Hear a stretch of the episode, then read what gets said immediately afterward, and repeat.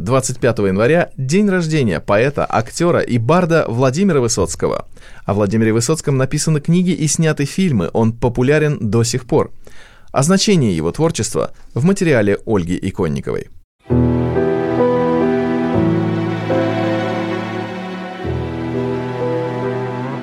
В начале 30-х годов Марина Ивановна Цветаева, смело сблизив имена двух великих русских современников Пастернака и Маяковского, пишет, что при всем их величии песенное, блоковское, есенинское место остается в советской поэзии вакантным. «Певучее начало России», продолжает она, расструенное по небольшим и недолговечным ручейкам, должно обрести единое русло, единое горло. Нужно дать целому народу через тебя петь – для этого, так заканчивает Цветаева свою статью, нужен тот, кто, наверное, уже в России родился и где-нибудь под великий российский шумок растет. В 1938 году в Москве родился Владимир Высоцкий. Первые свои песни Высоцкий начинает писать в 60-е, учась в школе-студии МХАТ, где литературу преподает Синявский – который осенью 1965 года был арестован по обвинению в антисоветской пропаганде и осужден на 7 лет колонии, где он работал грузчиком в Дубров-Лаге.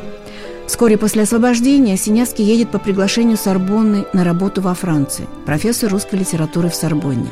Но это потом. А тогда, после суда, Высоцкий идет к жене осужденного Марии Розановой и поет ей всю ночь, и пишет стихотворение, которое расходится в рукописях на следующий же день. Это только отрывок. Вот и кончился процесс не слыхать овацию. Без оваций все и без права на кассацию. Изругали в пух и прах и статья удобная, с поражением в правах и тому подобное.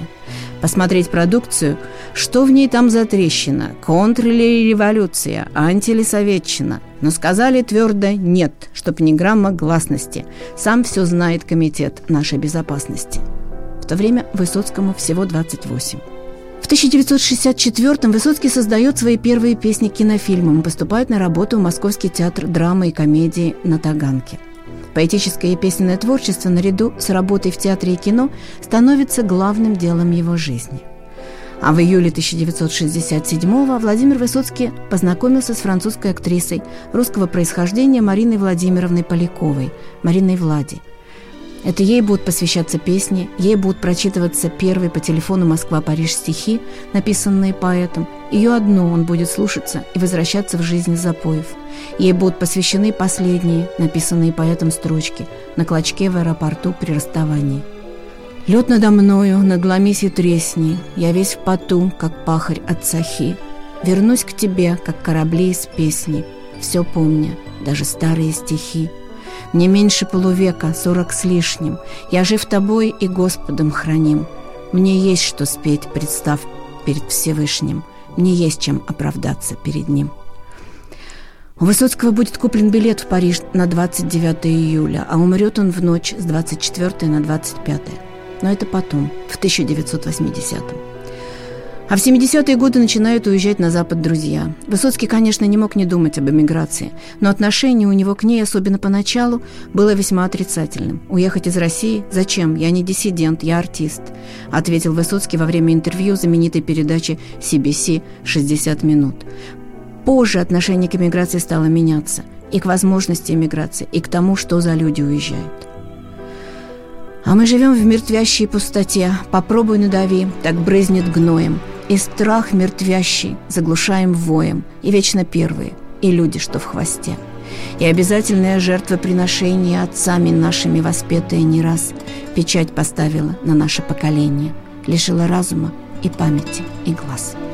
Владимир Высоцкий страдал алкогольной зависимостью на протяжении многих лет. Из тяжелых состояний, когда отказывали почки возникали проблемы с сердцем, врачи выводили актера с помощью веществ наркотического ряда.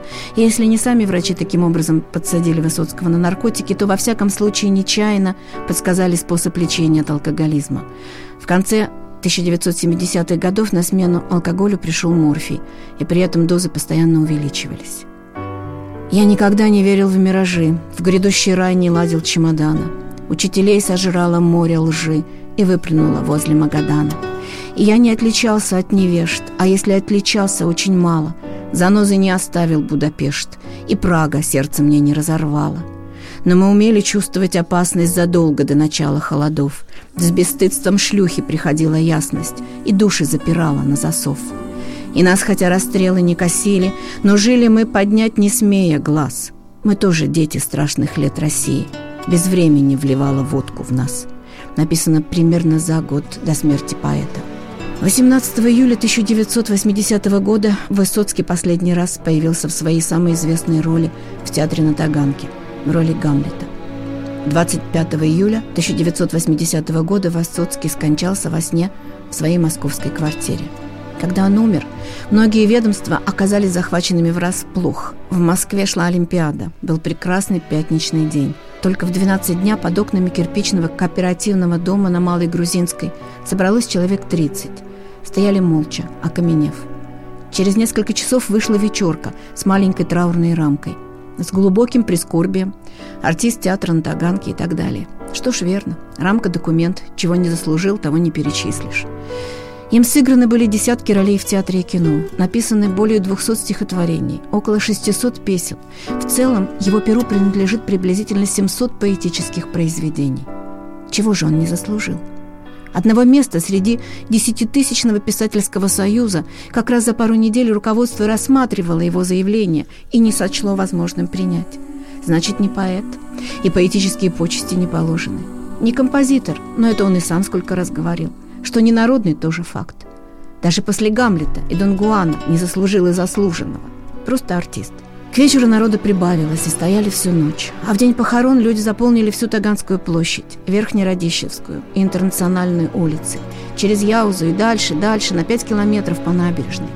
Не могло быть и речи о том, что скромное старое здание театра, где шло прощание, пропустит сквозь себя хотя бы малую толику скорбящих.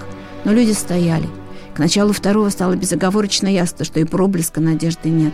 И тогда люди стали просить впереди стоящих передать туда, в театр, цветы. Их передавали над головами. Река цветов текла над тысячами человеческих голов. Древняя индейская притча гласит – Идут по дороге слепые, попадаются им навстречу слон, и слепые начинают ощупывать его со всех сторон и спорить о том, на что же он похож. Один, который прикоснулся к боку слона, говорит, что слон похож на стену. Другой, которому досталось ухо, утверждает, что он похож на лопухи, хвост на веревку и так далее. Так и мы, вспоминая Владимира Высоцкого, вспоминаем того, кто был нам ближе и нужнее тогда. С кем-то он разделил застолье, с кем-то камеру – но он у нас, у каждого свой. И один на всех. Когда вода всемирного потопа Вернулась вновь границы берегов,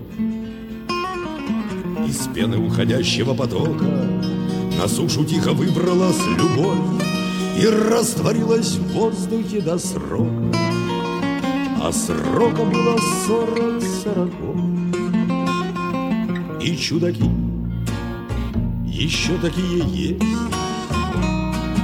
Вдыхают полной грудью эту смесь. И ни наград не ждут, ни наказания. И думая, что дышат просто так Они внезапно попадают в так Такого же неровного дыхания я поля влюбленным постелю. Пусть поют во сне и наяву. И я дышу, и значит, я люблю.